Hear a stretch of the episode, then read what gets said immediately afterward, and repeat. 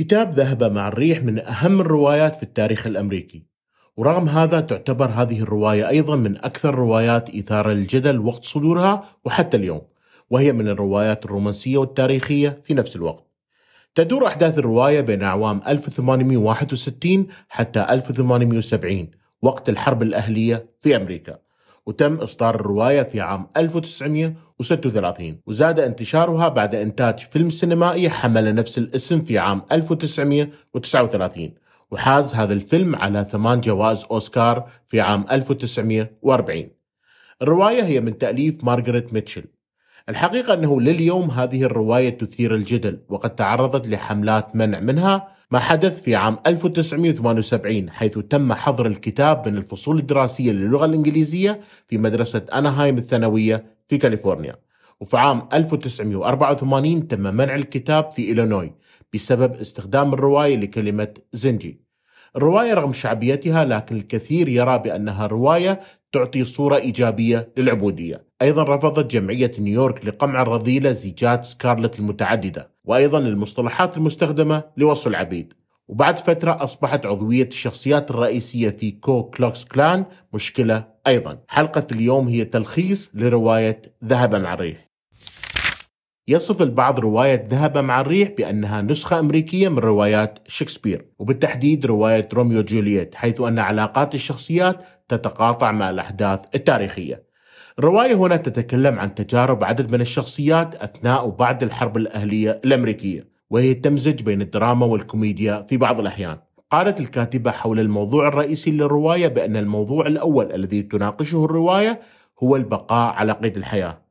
السؤال الرئيسي التي تطرحه الرواية هو ما الذي يجعل بعض الناس يمرون من المشاكل بسلام؟ في حين أن البعض والذين يبدون بأنهم أقوياء وشجعان يفشلون في تخطي هذه المصاعب وما هي الصفات الموجودة في أولئك الذين ينتصرون في طريقهم والتي تفتقر إلى أولئك الذين يفشلون؟ عنوان الرواية مأخوذ من قصيدة إرنست داونسون والتي تتضمن سطرا يقول لقد نسيت كثيرا سينار ذهب مع الريح الرواية تبدأ بسكارلت أوهارا وهي مهاجرة من إيرلندا تبلغ من العمر 16 عام. وصفتها الكاتبة بأنها مدللة وتعيش الحياة بعبثية وأنانية.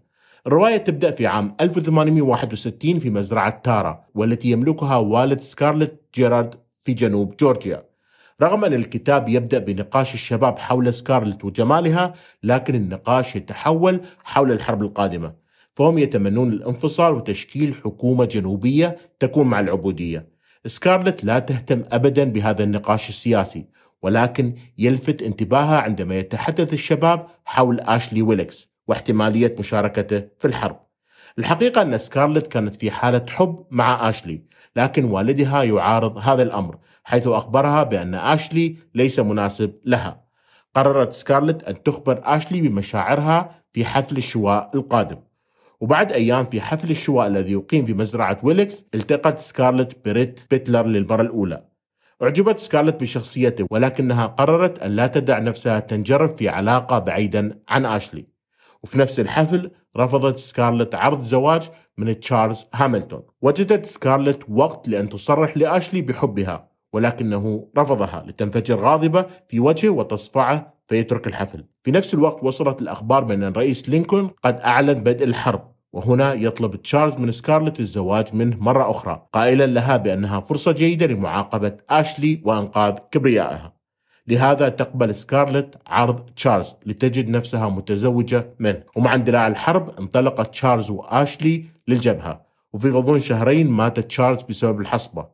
وهنا تجد سكارلت نفسها أرملة مع طفل في الطريق. كانت سكارلت غاضبة من وضعها كأرملة صغيرة في العمر فقررت الانتقال لأتلانتا وزيارة عمتها بيتي بات وميلاني أخت زوجها والمتزوجة من أشلي. وفي مايو من عام 1862 وصلت سكارلت مع خادمتها وطفلها ويد إلى أتلانتا. كانت غير راضية عن ارتداء الأسود والعمة في المستشفى ورعاية الجنود الجرحى كما تفعل جميع السيدات المحترمات. وفي حفل خيري تعرفت على ريت. وفي نفس الحفل عندما طلب الدكتور ميت من النساء التبرع بمجوهراتهم من أجل الحرب رمت سكارلت خاتم زواجها لتقوم ميلاني بنفس العمل. فيقترح الدكتور ميت حملة لجمع التبرعات حيث يتنافس الرجال على رقصة مع السيدة التي يختارونها. فيقدم ريد 150 دولار من الذهب للرقص مع سكارلت. لكن رغم ردة فعل الجميع الغير راضية بهذا الأمر قبلت سكارلت هذا الشيء. ليخبرها ريد بأنه معجب بجمالها وروحها. وفي اليوم التالي تحدث الكثير عن سلوك سكارلت في الحفل وأيضا انتقدوا تصرفات ريد ليصل والدها بسرعة لأتلانتا لأخذها معه ولكنها تواجهه وتتفق معه بأن يتركها بحالها إذا لم تخبر أمها بسلوك والدها وأدمانه على القمار. كان ريد يثير غضب الكثير بسبب رأيه حول الحرب والتي يراها تدور فقط حول المال بل وتصف الكاتبة بأن كل أتلانتا كانت تكرهه. إلا سكارلت وميلاني. والتي كانت تقول بأنه يحمل نفس آراء أشلي عن الحرب. كانت الحرب في ذلك الوقت محتدمة وكان الجنوب يخسر وبشدة. أما عن سكارلت وميلاني فكانوا يزورون الصحيفة اليومية لمعرفة مصير أحبابهم. وعلى الرغم من أن كل أسرة خسرت شخص على الأقل لكن آشلي لم يتعرض لأي شيء حتى عاد لميلاني في إجازة. سكارلت كانت قد وصلت لأتلانتا أساسا من أجل مقابلة آشلي وإعلان حبها مرة أخرى. وهذه المرة أيضا أبعدها. وفي أوائل عام 1864 كانت هناك مجاعة حقيقية في أتلانتا. تصل الأنباء بأنه تم القبض على آشلي وفي نفس الوقت كانت ميلاني حامل. فتذهب سكارلت لريت لإيجاد أي وسيلة لإطلاق سراحه. فأخبرها ريت بأنه كان من الممكن إطلاق سراح آشلي إذا خان الجنوب. ومع اقتراب الحرب من أتلانتا استمرت جنود الجرحى بالتدفق عبر القطار. وهنا تم إعلان تجنيد حتى كبار السن. لتسمع بأن والدها مستعد للالتحاق بالجيش رغم أنه كان يعاني من إصابة في ركبته. بدأ الناس يهربون من أتلانتا من بينهم العمة بتبات لكن ميلاني كانت لا تستطيع الهرب بسبب مرضها فتضطر سكارلت للبقاء للاعتناء بميلاني رغم أنها كانت تريد العودة. تطلب ميلاني من سكارلت أن تأخذ طفلها وتعتني به إذا ماتت. وعند ولادة ميلاني ترسل سكارلت في طلب بريت وتطلب منه المساعدة للهروب من أتلانتا. فيساعدهم في الهرب من خلال تهريبهم بعربة قديمة والتي حملت سكارلت وخادمتها وميلاني وطفلها الصغير. أخبر ريد بأنه سيهربهم خارج المدينة لكن سكارلت طلبت منه الذهاب لمزرعة تارا فيقول لها بأنه لا يستطيع لصعوبة السفر في هذه الأحوال وبأنه أساسا لن يغادر أتلانتا فقد قرر الانضمام للجيش الكونفدرالي. وفي النهاية تصل سكارلت لتارا مع ميلاني. وهناك تكتشف وفاة والدتها قبل يوم من وصولهم. هناك ترى بأن حتى أخواتها مرضى لتصطدم بالواقع بأن كل من حولها مريض. المنزل أصبح خالي حتى من العبيد وكان والدها مصاب بالخرف ولا يزال يعتقد بأن زوجته حية. تجد سكارلت نفسها مسؤولة عن الجميع فتكرس نفسها لإطعام الجميع وتعمل في الأرض من أجل جني الطعام لأهلها وميلاني والأطفال. وفي النهاية تنتهي الحرب ويعود الجنود لمنازلهم. عند عودة أشلي ولقائه مع ميلاني وابنه تقوم سكارلت مرة أخرى بمحاولة التصريح بحبها ولكنه أيضا يرفضها. ومع انتهاء الحرب بدأ الاحتلال فظهر مجموعة من الجنوبيين الذين تعاونوا مع الشماليين لتحقيق مكاسب شخصية. رفع الاحتلال الضرائب على مزرعة تارا وبعد أن سمعت بأن ريد بيتلر قد عاد لأتلانتا قررت سكارلت مقابلته والزواج منه حتى تتمكن من دفع ضرائبها وإذا لم يتزوجها فستعرض عليه أن تكون عشيقته. عند وصولها لأتلانتا رأت كل شيء قد تغير علمت سكارلت من خالتها بأن ريت مسجون لقتله رجل أسود كان يهاجم امرأة بيضاء. فزارته وأخبرها بأنه لا يستطيع منحها أي نقود فالجيش سيقوم بتتبع الشيك ومصادرة جميع أمواله. وهنا عادت سكارلت إلى منزل خالتها. في أتلانتا قابلت فرانك هاملتون خطيب أختها والتي وجدت بأنه يملك المال ويخطط لشراء منزل. على الرغم من خطوبته لأختها خططت للزواج منه. فأخبرته بأن أختها تخطط للزواج من شخص آخر. تزوج فرانك منها وبعد الزواج أعطاها المال لإنقاذ مزرعة تارا. بدأت سكارلت في إدارة أعمال فرانك وأصبحت سيدة أعمال لا تعرف الرحمة وعند خروجها من السجن قام ريت بزيارتها. الوضع في أتلانتا لم يكن مستقر فهناك صراع بين البيض الداعمين للعبودية والسود الباحثين عن الحرية. عادت سكارلت لتارا بعد أن علمت بوفاة والدها وهناك ذكر أشلي بأنه سيغادر مع عائلته لنيويورك.